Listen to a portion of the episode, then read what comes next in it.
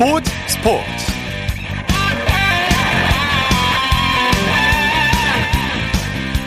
여러분 안녕하십니까? 아나운서 이창진입니다. 스포츠 경기는 역시 관중이 있어야 재미가 있고 활기가 생기죠. 코로나19 확산으로 그동안 프로배구는 무관중으로 열렸는데 올 시즌 처음으로 오늘 유관중 경기를 치렀습니다. 전체 관중석의 30% 한의 입장을 허용했는데요. 특히 올 시즌 11년 만에 친정팀으로 돌아온 배구 여제 김연경 선수의 경기가 첫 유관중 경기라 더 의미가 있었습니다. 한국생명은 관중들을 위해서 다양한 이벤트를 마련했는데요. 팬들의 열띤 응원에 힘입어 올 시즌 프로배구가 더 많은 사랑을 받았으면 합니다. 유관중으로 열린 프로배구 소식 잠시 후 배구 전문 기자와 자세히 살펴보겠습니다. 토요일 스포츠 버스 먼저 프로야구 소식으로 시작합니다. 스포츠 서울의 윤세호 기자입니다. 안녕하세요. 네, 안녕하세요. 오늘 NC와 기아 한 경기만 열렸는데 먼저 경기장 분위기부터 전해주시죠. 네, 오늘 광주 기아 챔피언스 필드에서 올해 정규 시즌 최종전이 열렸습니다. 6위가 확정된 기아와 1위를 확정 지은 NC의 경기였는데요. 어, 관중 수는 2,056명을 기록을 했는데 뭐 아무래도 사실 뭐 순위와는 지금 전혀 관련이 없는 경기이기 네. 때문에 뭐 경기장 분위기가 뜨겁지 않았지만 그래도 어, 기아 팬들이 그 포스트시즌 진출이 실패했지만 확정 어 포스트시즌 진출 이루지 못했지만 그래도 기아를 응원하는 모습이 눈에 띄었습니다. 네, 기아가 정규 시즌 1위 NC를 꺾고 최종전을 승리로 장식했죠. 그렇습니다. 뭐 양 팀 모두 백업 선수들이 꾸준히 그라운드에 서면서 사실상 좀 힘을 빼고 경기한다라는 인상이 강했는데요. 어쨌든 기아가 4대3 승리로 올 한 해를 마무리했습니다. 네. 9회 말에 승부가 갈렸어요. 그렇습니다. 뭐 경기 전개 과정 자체는 굉장히 극적이었습니다. 네. 9회 말 끝내기 안타로 승리를 거둔 기아인데요. 최정용 선수가 9회 말 2사 어, 2, 3루에서 끝내기 안타를 치면서 올해 마지막으로 야구장을 찾은 어, 기아 팬들에게도 또 승리를 선물했습니다. 네, 기아 선발 임경 선수 잘 던졌는데 안타깝게 10승 달성에 실패했어요. 그렇습니다. 올해 임기영 선수가 오늘 경기 전까지 9승을 올렸어요. 그러면서 통산 첫 두 자릿수 승을 바라봤는데요. 어, 6과 3분의 1이닝 2실점으로 활약을 했습니다. 아, 하지만 아쉽게 승리 투수가 되지는 못했습니다. 네. 9회 초에 기아가 수비 실책이 좀 무더기로 나오면서 동점을 허용하면서 임경 선수의 통산 첫 10승도 어, 무산되고 말았습니다. 네. 최용호 선수가 타격왕을 차지했네요. 네, 어제 최용호 선수가 2타수 1안타로 타율 3할 5푼 4리를 기록을 했거든요. 어, 사실 그러면서 오늘 경기에 나와도 3타수 무안타로 부진해도 타격왕을 확정짓는 상황이었습니다. 어, 그래서 뭐 사실 뭐 이 타격왕 경쟁과 무관하게 어, 매 윌리엄스 감독은 최영호 선수의 휴식을 선택을 했고요. 어, 그러면서 최영호 선수가 자연스럽게 타격왕을 확정을 지었습니다. 최영호 선수는 2016년도 이후에 어, 개인 통산 두 번째 타격왕을 차지했습니다. 예. NC는 실책이 좀 나왔어요. 네, NC는 경기 중후반부터 특히 좀 초반에는 이제 음, 주축 선수들로 라인업을 꾸렸는데 어, 경기 중후반부터 이제 백업 선수를 많이 투입을 했고요. 네. 아무래도 또 지금 NC는 뭐 1위가 확정된 상황이기 때문에 오늘 경기보다는 이제 보름 후에 한국 시리즈에 초점을 맞추고 있거든요. 네. 어, 그러다 보니까 좀 백업 선수들의 집중도도 좀 떨어지는 모습이었고요. 그러면서 실책이 나오면서 결국에는 승리를 거두지 못했습니다. 네. 자, 내일은 가을 야구 시작인 와일드카드 결정전이 열리죠? 그렇습니다. 내일 포스즌 첫 경기인 와일드카드 결정전 1차전이 잠실구장에서 열립니다. 4위 LG와 5위 키움의 맞대결인데요. 어, 사실 뭐 양팀 모두 굉장히 아쉬움 속에서 시즌을 마치고 말았어요. LG 같은 경우에는 불과 뭐 3일 전까지 4월 전까지만 해도 2위에 자리했는데 어, 3위에서 4위까지 떨어지고 말았고요. 네. 키움 또한 올해 뭐 우승 전력으로 평가받았던 팀인데 5위로 시즌을 마치고 말았거든요.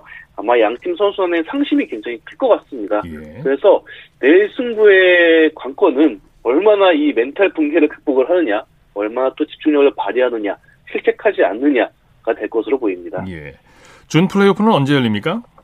어, 내달 4일부터 또 홈 앤드 어웨이 방식으로 열립니다. 네. 일단 3위 차지한 두산의 홈구장인 잠실구장에서 준 플레이오프 1, 2차전이 개최가 되고요. 어, 올해는 코로나19로 인해서 시즌 개막이 5월 5일로 늦어졌잖아요. 그러면서 준 플레이오프도 오전 3선 승제에서 어, 3전 2선 승제로 축소가 됐습니다. 네. 염경엽 감독에 이어서 박경환 감독 대행도 결국 SK를 떠나네요. 그렇습니다. 어제 염경엽 감독이 자진 사퇴를 발표를 했는데요. 어, 오늘 또 박경환 감독 대행도 팀을 떠나기로 결정을 했습니다. 예. 어, 현재 SK는 새로운 감독 선임 작업을 하고 있고 면접도 지금 진행 중이거든요. 그러면서 손동열 전 국가대표팀 감독이 어, SK와 감독 면접을 봤다는 얘기도 지금 나왔는데요. 어, SK가 굉장히 빠르게 또 새로운 체제를 준비를 하고 있습니다. 네. SK는 정규리그가 끝나자마자 외국인 선수 계약을 마무리했다면서요. 그렇습니다. 또 굉장히 또 신속하게 또 새로운 체제로 어, 전환하는 모습이 이 부분에서도 보입니다. 네. 외국인 타자 일단 제이미 로맥 선수와는 재계약을 확정을 했고요. 외국인 투수 두 명을 벌써 확정 지었습니다. 일머 폰트, 아티 르위키 선수와 계약을 했는데요. 그러면서 벌써 SK는 2021 시즌 외국인 선수 3명이 확정이 됐습니다. 네. 올 시즌 종료 후에 메이저리그에 도전하는 김하성 선수에게 미국 현지의 관심이 뜨겁다면서요. 그렇습니다. 현재 매체에서는 지금 김하성 선수를 이미 FA 랭킹에 넣어뒀습니다. 어, 그만큼 지금 김하성 선수를 향한 메이저리그 구단의 관심이 뜨겁다라고 보면 될 것 같고요. 어, 유명 칼럼니스트인 키스 로는 김하성 선수가 한국과 일본을 통틀어서 올해 FA 시장에서 가장 관심을 끌만한 유일한 선수라고 평가를 했고요. 네. 그러면서 전체 FA 랭킹 17위로 평가를 했습니다. 어, 김하성 선수가 유격수만으로 어, 메이저리그에서 성공할지는 장담할 수 없지만 그래도 3루수와 2루수까지 내야 여러 포지션이 되기 때문에 이 부분을 장점으로 봤고요. 그러면서 김하성 선수가 내년에 한 메이저리그에서 400타석 정도는 소화할 것으로 예상을 했습니다. 네. 어, 뭐, 모두가 지금 몸값을 굉장히 궁금해 하잖아요. 네. 어, 몸값이 연평균 1,100만 달러, 그리고 뭐 계약 기간 4, 5년 정도로 해가지고 총액 4,500만 달러 정도로 지금 예상을 하고 있습니다. 예. 어, 우리나라 돈으로 환산하면 김하성 선수의 이제 메이저리그에서 가치가 약 500억 원 정도 수준이라고 예. 보면 될 것 같습니다. 예. 자, 소식 감사합니다. 네, 감사합니다. 야구 소식 스포츠월드 윤세호 기자였고요. 이어서 축구 소식 알아보겠습니다. 중앙일보의 박린 기자입니다. 안녕하세요. 네, 안녕하세요. 국내 프로축구에서는 인천이 극적으로 1부 리그에 잔류했죠? 네, 맞습니다. 원래 올 시즌은 그 최하위 12위가 2부로 강등되고요. 어, 오늘 파이널 B 하위 6팀의 최종전이 열렸거든요. 예. 어, 꼴찌였던 인천은 그 서울을 반드시 꺾어야 1부에 잔류할 수 있는 불리한 입장이었는데 어, 전반 31분에 아길라르 선수가 어, 크로스 같은 슈팅으로 결승골을 뽑아냈고 어, 인천이 이 골을 잘 지켜내면서 어, 1대 0으로 승리하면서 최종 11위로 또 2부 리그 강등을 피했습니다. 네, 인천의 별명이 생존왕인데요. 올해도 반전의 드라마를 썼네요. 네, 그렇습니다. 뭐 사실 오늘 올 시즌에 그 인천이 개막 후에 14경기 연속 무승에 그치면서 어, 강등이 유력해 보였거든요. 어, 그런데 8월에 조성환 감독이 부임한 뒤에 어, 차곡차곡 승수를 쌓더니 또 일부에 생존을 했고요. 뭐 말씀하신 대로 사실 어, 인천이 수차례 강등 위기에 빠지면서 그래도 그 와중에 살아남으면서 생존왕이라 불렸었는데 네. 오늘도 최종전에서 또 일부 리그에 살아남으면서 또 생존왕다운 또 면모를 뽐냈습니다. 네, 반면에 부산은 최하위로 추락하면서 강등됐어요. 네, 사실 10위였거든요. 그래서 잔류 싸움에서 유리했는데 어, 오늘 11위 성남을 상대했는데 먼저 선제골도 넣었습니다. 그런데 네. 어, 후반 20분에 홍시우, 후반 32분에 마상훈에게 연속골을 내주면서 1대 어, 역전패를 당하면서 최하위로 2부로 강등됐고요. 네. 사실 그 5년 만에 1부에 어렵게 올라왔었는데 어, 지난달에 조덕재 감독이 또 사퇴했고요. 막판에 중요한 경기에서 2연속 역전패를 당하면서 또 한 시즌 만에 또 2부로 추락을 했습니다. 네. 성남도 가까스로 1부에 살아남았는데 김남일 감독이 눈시울을 붉혔다고요? 네, 뭐 2002년 월드컵에서 진공청소기라 또 불렸던 감독인데요. 뭐 네. 시즌에 성남을 맡아서 사실 2부 강등이 좀 유력해 보였는데 어, 최종전에서 극적인 역전승으로 또 1부 리그 잔류를 확정을 했고요. 어, 경기 후에 또 눈시울을 붉히면서 어, 눈물을 흘리지 않을 수 없었다. 또 이런 소감을 바, 밝히면서 또 사령탑 첫 해에 또 이런 소회를 또 밝혔습니다. 네. 서울 수비수 김남춘 선수가 어제 세상을 떠났는데요. 서울이 오늘 김남춘 선수를 추모하면서 시즌 최종전을 치렀죠. 네, 어제 서울 주차장에서 발견이 됐는데 일단 개인사에 의한 극단적인 선택으로 어, 추정이 되고요. 예. 오늘 서울 팬들이 뭐 당신의 투혼을 잊지 않겠습니다. 또 이렇게 적힌 현수막도 내걸었고 어, 선수들도 경기 전에 어, 추모 묵념을 했거든요. 예. 어, 서울 선수들이 그 동료를 위해서 정말 어, 승리를 위해서 최선을 다했지만 또 경기 결과는 좀 아쉽 아쉽게 또 패배로 기록이 됐습니다. 네. 오늘은 강등팀이 가려졌고 내일은 우승팀이 가려지게 되는데요. 전북이 유리한 고지를 점하고 있죠. 네, 전북이 내일 오후 3시에 그 홈에서 대구 FC와 최종전을 어, 치르거든요. 어, 현재 승점이 57점으로 어, 2위 울산의 승점 3점이 앞서 있습니다. 네. 어, 내일 만약에 무승부만 거둬도 어, K리그 최초로 4연패를 달성하게 되거든요. 네. 어, 또한 더불어서 최다 우승 또 8회까지 달성하기 때문에 지금 유리한 고지를 점하고 또 우승에 도전을 합니다. 네. 특히 전북 레전드 이동국 선수가 아름다운 엔딩을 준비하고 있다고요. 네, 프로 23년 차인데요. 어, 주중에 현역 은퇴를 선언을 했고 어, 내일이 마지막 경기입니다. 네. 또 은퇴 기자회견에서 이동국 선수가 어, 마지막 경기에서 우승하고 은퇴하는 선수가 몇 명이나 될까? 어, 그 순간에 제가 있으면 해피엔딩이 될 것 같다. 또 이렇게 네. 말을 했거든요. 어, 내일 뭐 부상에서 회복해서 뭐 선발이든지 뭐 교체로라든지 어, 그 결, 또 기회를 부여받을 것 같은데 어, 동료들도 지금 그 이동국 선수 해피엔딩을 위해서 승리를 다짐하고 있고요. 제가 내일 또 전주에 취재를 가는데 현장 소식과 또 은퇴식 분위기도 전해드리도록 하겠습니다. 네. 자, 2위 울산도 아직까지는 신락 같은 역전 우승 가능성도 남아 있어요. 네, 맞습니다. 울산이 내일 오후 3시에 그 광주를 상대하거든요. 만약에 네. 울산이 이기고 어, 전북이 지면 어, 울산이 그 전북과 승점은 같지만 다득점에 앞서서 어, 극적인 역전 우승이 가능한 상황입니다. 물론 네. 가능성은 높지는 않지만 그래도 뭐 이청용 선수를 비롯해서 울산 선수단이 마지막까지 또 기적의 끈을 놓지 않고 있습니다. 네. 오늘 2부 리그 경기도 있었죠? 네, 그 수원FC가 안병준의 멀티골을 앞세워서 경남을 2대 1로 꺾었습니다. 아, 수원FC가 현재 2위거든요. 한 네. 경기를 덜 치른 선두 제주와 승점, 승점을 3점 차로 줄이면서 또 실력 같은 또 역전 우승의 그런 불씨를 또 살렸습니다. 네. 해외 축구 소식을 살펴보죠. 잉글랜드 토트넘의 손흥민 선수가 이번 주말에 경기를 앞두고 있죠. 네, 토트넘이 한국 시간으로 11월 2일입니다. 그 월요일 새벽 4시 15분에 어, 브라이튼과의 그 프리미어리그 7라운드를 앞두고 있습니다. 네. 사실 토트넘이 주중에 유로파리그에서 어, 벨기에 엔토프에게 0대 1로 지면서 일격을 당했거든요. 네. 또 이번에 리그 경기를 앞두고 좀 분위기 반전을 위해서라도 좀 승리가 또 필요한 상황입니다. 네, 손흥민 선수가 리그 4경기 연속골에 도전하죠? 네, 최근 리그에서는 3경기 연속골을 기록 중이고요. 8골로 득점 선두입니다. 아, 주중에 유로파 리그에서는 침묵을 했지만 그래도 후반 45분만 뛰면서 체력을 비축을 했거든요. 예. 뭐, 더군다나 브라이튼이 16위로 하위권 팀이기 때문에 뭐 리그 4경기 연속골을 또 기대해봐도 어, 좋을 것 같습니다. 네. 토트넘에 새롭게 가세한 베일 선수는 아직 그 재기량을 보여주지 못하는 것 같아요. 네, 뭐 정확히 보신 게 사실 레알 마드리드를 떠나서 7년 만에 어, 친정팀 토트넘으로 복귀를 했는데 어, 지금 뭐 리그와 유로파 리그에서 3경기 정도 출전을 했거든요. 근데 어, 말씀하신 대로 뭐 전성기 같은 기량을 보여주지는 못하고 있습니다. 네. 어, 그래도 토트넘의 무리뉴 감독이 어, 메시와 호날두도 7년 전과는 다르지 않냐 이렇게 말하면서 어, 베일을 감쌌거든요.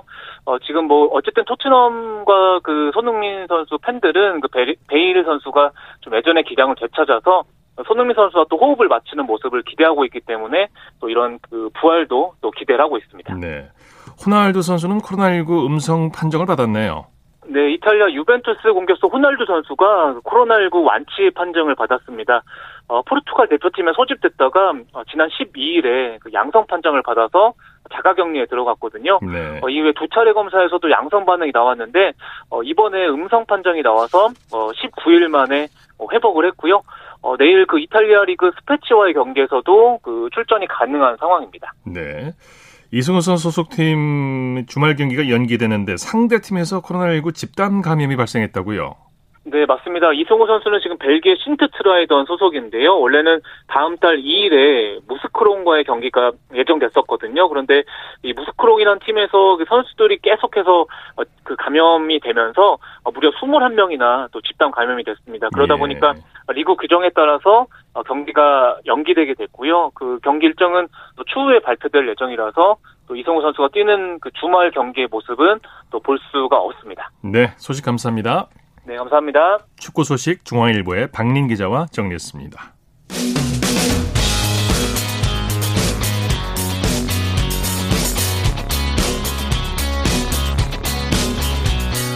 따뜻한 비판이 있습니다. 냉철한 분석이 있습니다. 스포츠 스포츠. 토요일 스포츠 스포츠 생방송으로 함께하고 있습니다. 9시 34분 지나고 있습니다. 이어서 프로배구 소식 살펴보겠습니다. 스포츠 동아의 강산 기자와 함께합니다. 안녕하세요. 네, 안녕하세요. 그동안 무관중 경기로 치르다가 개막 이후에 오늘 처음으로 유관중 경기가 펼쳐졌는데 경기장 분위기 어땠습니까? 네, 오늘 처음으로 올 시즌 유관중 경기가 펼쳐졌는데요. 그 흥국생명과 도로공사의 경기가 열린 인천 계양체육관의 티켓은 일주일 전 예매 개시 5분 만에 티켓이 매진이 됐고요. 예. 오늘 총 434명의 관중이 들어왔는데 흥국생명이 그동안 기다려준 팬들에게 감사하는 마음을 담아서 오늘 경기를 무료 입장으로 결정을 한 결과이기도 합니다. 네. 그리고 수원에서 열린 남자부 한국전력과 현대캐피탈의 경기에는 787명의 관객이 입장했습니다. 네, 올 시즌 강력한 우승 후로 꼽히는 흥국생명 오늘 한국도로공사를 상대로 대역전승을 펼쳤어요. 네, 오늘 정말 치열한 접전이었는데요. 인천에서 열린 여자부 경기 흥국생명이 도로공사의 세트 스코어 3대 2의 역전승을 거두고 3연승과 더불어 승점 8점이 되면서 기업은행을 제치고 단독 선두로 올라섰습니다. 네, 흥국생명은 하마터면 셧아웃 패배를 당할 뻔했어요.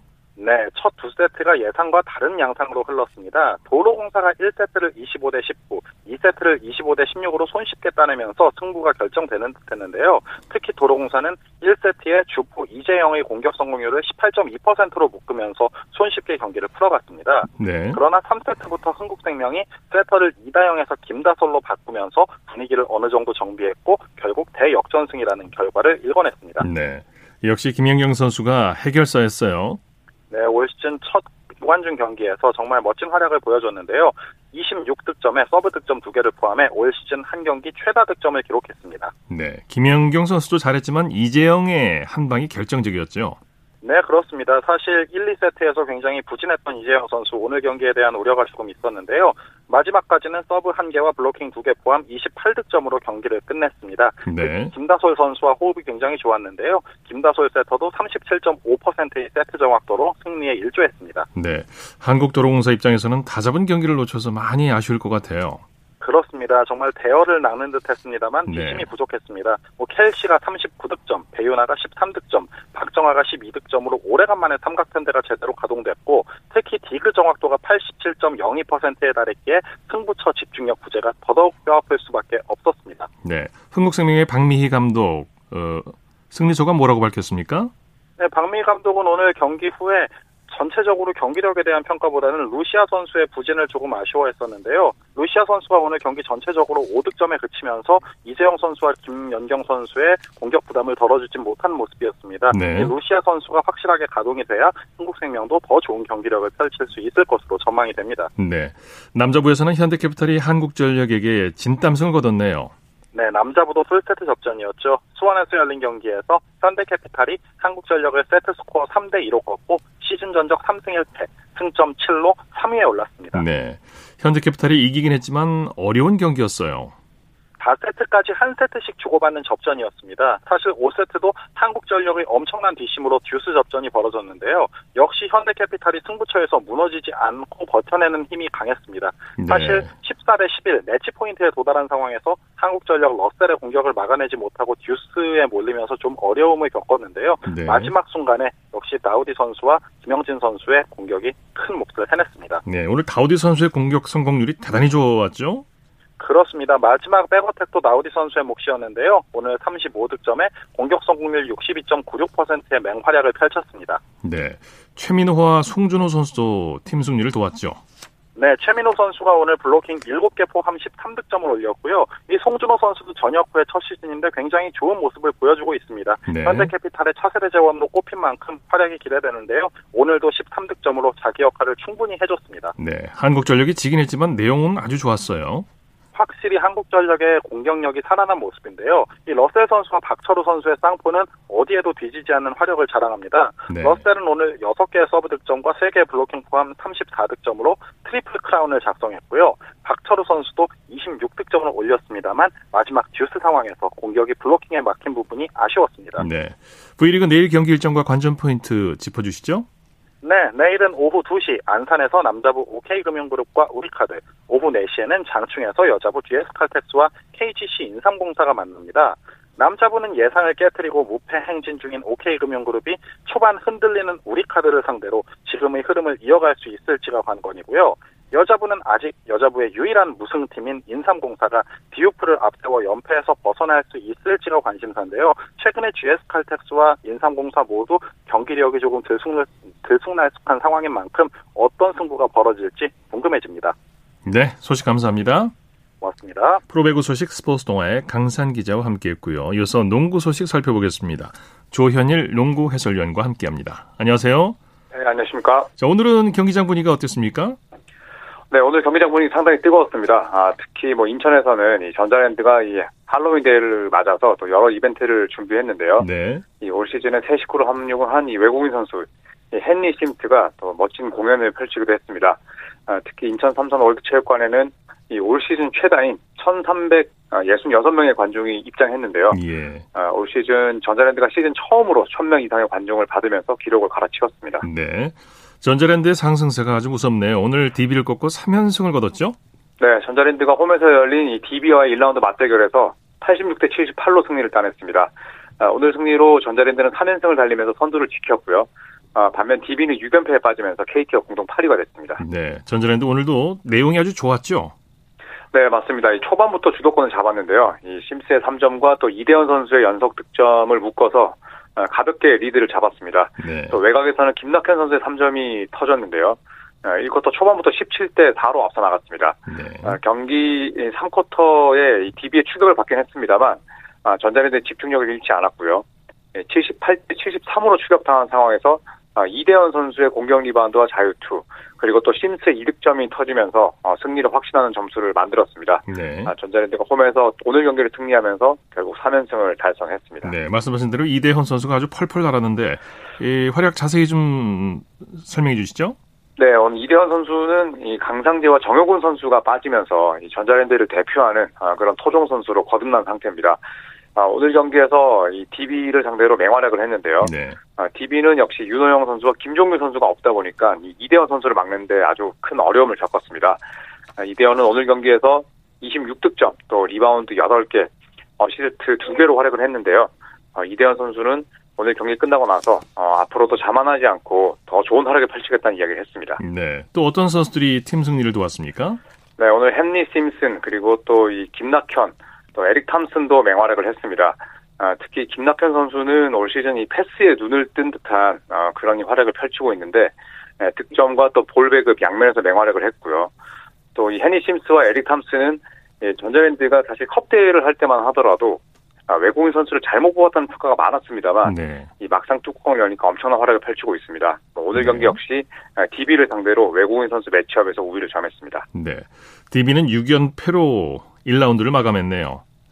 맞습니다. 뭐 역시나 이 부상이 가장 큰 문제죠. 뭐 김종규 또 윤호영 그리고 김현호 선수까지 빠져 있는데 아, 김태수 선수가 오늘 경기를 통해서 돌아오긴 했습니다만 아, 역시나 이 김종규 선수가 빠진 빈자리가 너무나 큽니다. 아, 이상범 감독은 오늘 경기는 선수들이 참 잘해줬다. 아, 마지막에 힘이 부족해서 어쩔 수 없이 졌다는 이야기를 했는데 아, 외국인 선수를 잘못 뽑은 이 본인의 선택이 또 잘못이라는 이야기와 함께 예, 슬슬 라커룸을 빠져나갔습니다. 네. 삼성은 KCS를 상대로 귀중한 승리를 거뒀네요. 네, 삼성이 오랜만에 2연승을 달렸습니다. 아, 오늘 전주 실내체육관에서 열린 이 KCC와의 맞대결에서 82대 78로 승리를 따냈습니다. 네. 아, 오늘 승리로 이 서울 삼성은 아, 시즌 첫 연승을 달리게 됐고요. 아, 상승세를 탔던 KCC는 이 오늘 패배로 아, 선두권 진입에 실패했습니다. 네. 삼성은 선수들이 고른 활약을 보여줬죠. 네, 이 아이제아 힉스가 24득점, 또 리바운드 9개로 맹활약을 했고요. 아, 비록 이 불의의 부상으로 코트를 떠나긴 했습니다만 김준일 선수 역시 10득점에 리바운드 9개로 맹활약했습니다. 아, 그리고 이 천기범 선수의 입대로 어, 출전 시간이 큰 폭으로 늘어난 이 김현수 선수가 오늘 3점 2개 포함해서 14득점, 또 리바운드 3개로 맹활약했습니다. 네. KCC가 막판 스퍼트를 하긴 했지만 역부족이었어요. 네, 전반부터 사실 33대 46으로 끌려갔습니다. 네, 하지만 후반 들어서 이 송교창과 이정현 선수 또 타일러 데이비스가 살아나면서 거센 추격전에 나섰는데요. 아, 특히 4쿼터 점수만 놓고 보면 24대 18로 앞서면서 끝까지 추격을 했습니다. 자, 하지만 이 마지막 한 끗이 모자랐고요. 아, 오늘 자유투를 너무나 많이 흘렸고 또 KCC가 4쿼터 내내 넣은 3점이 5개 불과했습니다. 아, 전체적으로 홈에서 얕은 안주에 시달린 부분이 오늘 경기의 페인이었습니다. 네. 현대모비스와 KT의 경기는 어떻게 됐습니까? 네, 현대모비스가 천심한 것 끝에 81대 77로 승리를 따내면서 아, 3연승을 내달렸습니다. 네. 아, KT의 거센 추격을 받기도 했습니다만 이 현대모비스는 외곽 슛에 호주에 힘입어서 이 KT의 추격을 따돌렸고요. 반면 KT는 최근 6경기 1승 5패의 부진이 이어지고 있습니다. 네. 현대모비스는 외곽과 골밑의 조화가 잘 이루어졌어요. 네, 어, 사실 뭐 내외곽의 이 균형을 잘 찾는다면 뭐 승리로 가는 길은 더 가까워집니다. 네. 오늘 현대모비스가 그랬는데요. 아, 리바운드에서도 우위를 점했고 3점 슛도 11개를 꽂았습니다. 아, 인사이드에서는 함지훈과 숀 롱 선수가 골밑을 장악했고 또 외곽에서는 전준범, 서명진 선수가 활약을 하면서 팀 승리를 이끌었습니다. 네. 예, 모비스 현대모비스의 유지학 감독 경기 내용이 마음에 안 들었나 봐요. 이겨서 다행이지만 내용이 썩 좋지 않았다 이렇게 얘기를 했죠. 네, 뭐 오늘 승리를 따냈지만 뭐 유지학 감독의 표정은 딱히 밝지 않았습니다. 네. 아, 경기 내용이 좋지 못했다는 이야기를 했는데 아, 특히 KT는 이제 외국인 선수가 한 명밖에 뛰질 않았거든요. 아, 그렇기 때문에 이 외국인 선수가 벤치에서 쉴 때 뒤집어서 승리한 아, 경기라는 말과 함께 예, 다소 좀 불만족스러운 이야기를 남겼습니다. 네. 하지만 또 어쨌든 홈에서 첫 승리를 따냈고 연승을 이어간 만큼 또 선수들은 칭찬하고 더 치고 올라가겠다라는 말로 또 인터뷰를 마무리했습니다. 네. 프로농구 내일 경기 일정과 관전 포인트 짚어주시죠. 네, 내일은 총 4경기가 열립니다. 아, KBL 올 시즌은 이제 일요일에 이틀 연전 back-to-back 경기 두 번째 일정이 열리기 때문에 아, 역시나 이제 선수들의 체력 관리가 중요할 것 같고요. 아, 서울 삼성과 고양 오리온, 또 창원 LG와 서울 SK가 오후 3시에 맞대결을 펼칩니다. 네. 아, 이후 저녁 경기는 인천 전자랜드와 모비스, 또 KGC와 DB인데 아, 역시나 최근 상승세를 달리고 있고 나란히 3연승 중인 이 전자랜드와 현대모비스의 경기에 가장 많은 눈길이 가고 있습니다. 네. 소식 감사합니다. 네, 고맙습니다. 프로농구 소식 조현일 농구 해설위원과 정리해드렸습니다. 쳤다 하면 홈런이고 슛 골이고 각본 없는 한편의 드라마 그것이 바로 그것이 바로 손에 잡힌 우승 트로피 목에 걸린 그 배달 너와 내가 하나 되는 그것이 바로 그것이 바로 그것이 바로 꿈꾸던 스포츠 꿈꾸던 스포츠 꿈꾸던 스포츠 토요일 스포츠 스포츠 생방송으로 함께하고 계십니다. 지금 시각 9시 47분 지나고 있습니다. 이어서 우리에게 환희와 감동을 안겨준 스포츠 스타들의 활약상을 살펴보는 스포츠를 빛낸 영웅들 시간입니다. 정수진 리포터와 함께합니다. 어서 오십시오. 네, 안녕하세요. 자, 오늘은 누굽니까? 네, 오늘의 주인공은 한국 농구의 전설이라고 할 수 있는 신동파 선수입니다. 예. 64년 도쿄 올림픽, 68년 멕시코시티 올림픽, 70년 유니버시아드 대회에서 국가대표로 뽑혀서 대활약을 펼쳤고요. 70년 유고슬라비아 선수권 대회에서는 8경기에서 평균 득점 32.6득점으로 득점왕에 오르기도 했습니다. 예. 사실 그 당시에는 3점 슛이 없었을 때 그랬죠. 나온 기록 이라서 이 기록이 더 대단한 것 같아요. 예. 네. 신동파 선수가 활약하던 때 그때는 이제 라디오 시대였기 때문에 네. 모습을 영상으로 확인할 수 있는 기회가 많지는 않았을 거예요. 네, 그렇습니다. 그 당시 라디오 중계를 들었던 분들은 이 인사말이 떠오르지 않을까 싶은데요. 바로 고국에 계신 동포 여러분 안녕하십니까로 시작하던 인사말이었습니다. 예. 어, 특히 69년 방콕에서 열린 아시아 선수권 대회 마지막 경기에서 당시 아시아 농구의 최강이라고 자부하던 필리핀을 상대로 95대 86으로 이겼고요. 그 결과 우승을 하면서 처음으로 아시아 정상에 올랐습니다. 네. 그 경기에서 신동포 선수가 혼자서 무려 50득점을 하는 대활약을 펼쳤기 때문에 이때부터 필리핀 농구의 우상이 되기도 했는데요. 그러면 69년 아시아 선수권 대회 필리핀과의 경기를 그 당시 라디오 중계로 들어보시죠. 15대 12 3포인트 한 골 반 리드를 하고 있는 우리 한국팀 이인표 군 벌려버리고 진중하게 뒤로 받고 있는 김인건에게 패스. 김인건 군자 버리고 신동파에게 신동파 벌려봤다 오른쪽 넘어들어갑니다. 사이드 슛! 골인 골인 됐습니다. 신동파군 사이드 슛 성공. 15대 14한 포인트 반골차 필리핀의 공격. 리드하고 있는 필리핀 한 포인트 반골 차입니다. 리드하고 있는 필리핀의 공격. 자비스키 슛 시도했습니다만 노골 된거 우리 한국팀 임표 벌려봤다. 임표 벌려봤습니다. 이번에 공격 성공하면은 한 점 우리가 한국팀이 리드하게 됩니다. 김인건 잡았다. 오른쪽 슛! 노골 됐습니다. 임파게 슛을 들어왔습니다 우리 한국팀 또컷 한국팀 또 카트했습니다. 리바운 볼 필리핀이 카트했습니다. 우리 한국팀이 또 카트 가지고 그대로 시도파 오른쪽 넘어들었다. 슛 골이 골이 됐습니다. 신동파 골이. 네, 아나운서의 대선배 전설 이광지 아나운서의 중계를 함께 하셨습니다. 네, 아, 이 네. 경기 이후로 신동파 선수의 인기가 대단하다고 했잖아요. 네. 당시 필리핀의 수도 마닐라에는 신동파 양복점, 신동파 빵집 등 신동파 이름을 붙인 가게들이 등장을 할 만큼 사랑과 관심을 받았다고 아, 합니다. 그랬군요. 네, 네. 그리고 주 필리핀 한국 대사로 보낼 적임자가 없으면 신동파를 보내면 된다 는 그런 농담도 있었고요. 네, 네. 90년대 필리핀을 방문한 분의 증언에 따르면 신동파와 친구다라고 밝히니까 택시비를 받지 않았다는 그런 일화도 있었다고 합니다. 네. 라디오로 중계를 좀 전에 들으셨습니다. 네. 라디오로 중계했기 때문에 여기에 관련된 에피소드도 있겠어요. 네, 그 69년 방콕에서 시합을 하다가 눈이 찢어져서 지혈제를 바르고 반창고를 붙였는데요. 그러다 보니까 눈이 잘 안 떠져서 시합 중에는 이 신동파 선수가 반창고를 뜯어버렸다고 합니다. 그런데 예. 실제로는 피가 한 방울도 안 났음에도 불구하고 중계석에 있는 앞서 들었던 그 이광재 아나운서가 큰 목청으로 우리 대한민국의 아들 신동파 선수가 피를 철철 흘리면서라는 말을 했다고 합니다. 예. 그런데 그 당시 라디오를 듣던 신동파 선수의 어머니가 아들의 눈알이 빠진 줄 알고 아이고, 예 펑펑 놀라셨겠어요. 우셨다고 하고요. 그렇죠. 또한 번은 시합하다가 부딪혀서 작은 파스 두 장을 붙이고 뛰는데 또 이광재 아나운서가 신동파 선수 다리에 붕대를 칭칭 부여 감고라는 말을 한 거예요. 그때 어머니는 또 이번에는 다리에 큰 일이 생긴 줄 알았다고 네, 합니다. 네. 큰 부상은 아니- 아니었던 거죠. 그렇죠. 좀 네. 과장해서 말씀을 하신 거죠. 네. 네. 이렇게 활약을 한 후에 1년 뒤인 1970년에 방콕 아시안 게임에서도 좋은 성과가 있었죠. 네, 한국 농구 처음으로 금메달을 획득하는데요. 당시 한국 대 이스라엘전에서 우승을 한 장면과 신동파 선수의 인터뷰 함께 해 보시죠. 81대 67 앞으로 13초 12초 11초 또 한국의 공격. 김인건 보이는 롱패스. 윤창로에게 윤창로 다시 때려 슛! 노골. 리바운드 잡는 이스라엘. 보이는 롱패스. 스타크맨에게 스타크맨 타임아웃 됐습니다. 드디어 우리 한국팀 승리했습니다.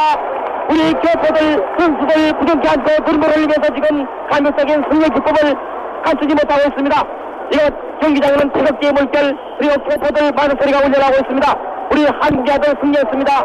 드디어 우리 한국의 아들 그리고 이 자리에 신동파 군이 나와 있습니다. 에, 신동파 선수는 정말 에, 눈부시게 아시아 제1의 골키퍼답게 대단히 잘 싸웠습니다. 에, 대단히 그 어, 발밑에 물집까지 생겨가지고 어, 대단히 그 고대를 멈추지 못하리라 생각했습니다만은 예상외로 역시 아시아의 골키퍼답게 잘 싸워줬는데요. 국민 여러분에게 인사 한 말씀 해주시기 바랍니다. 네, 우리 국민 여러분께서 염려해 주시고 뒤에서 아, 성원해 주신 아, 덕분에 우리 선수들 일동과 임원 현진 일동에 아, 단결해 가지고 오늘 아, 이스라엘을 가볍게 누를 수 있었습니다. 대단히 감사합니다. 예. 네.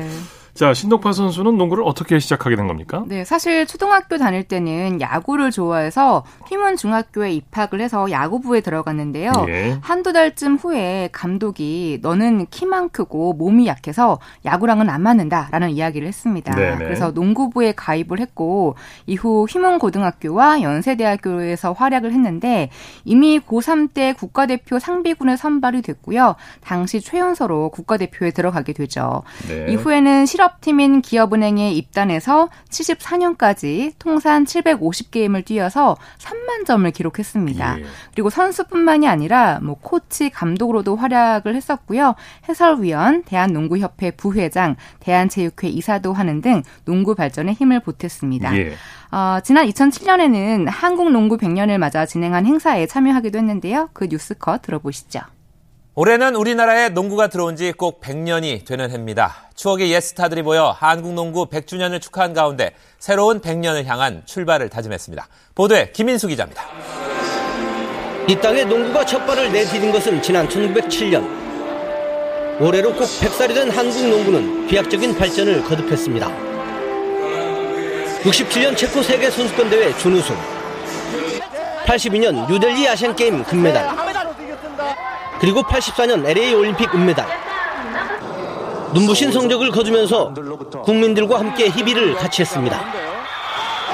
전보 시리즈로 불린 8, 90년대 농구 대잔치는 이충희, 허재, 박찬숙 등 네. 네, 참 돌이켜 보면 그렇게 하고 싶던 야구에서는 퇴짜를 맞았고 네. 그냥 시작했던 농구는 평생 하고 있는데요. 앞으로도 한국 농구를 위해서 힘써 주시면 좋겠습니다. 늘 건강하시길 빌겠습니다. 네. 스포츠를 빛낸 영웅들 정수진 리포터와 함께했습니다. 수고했습니다. 네, 고맙습니다.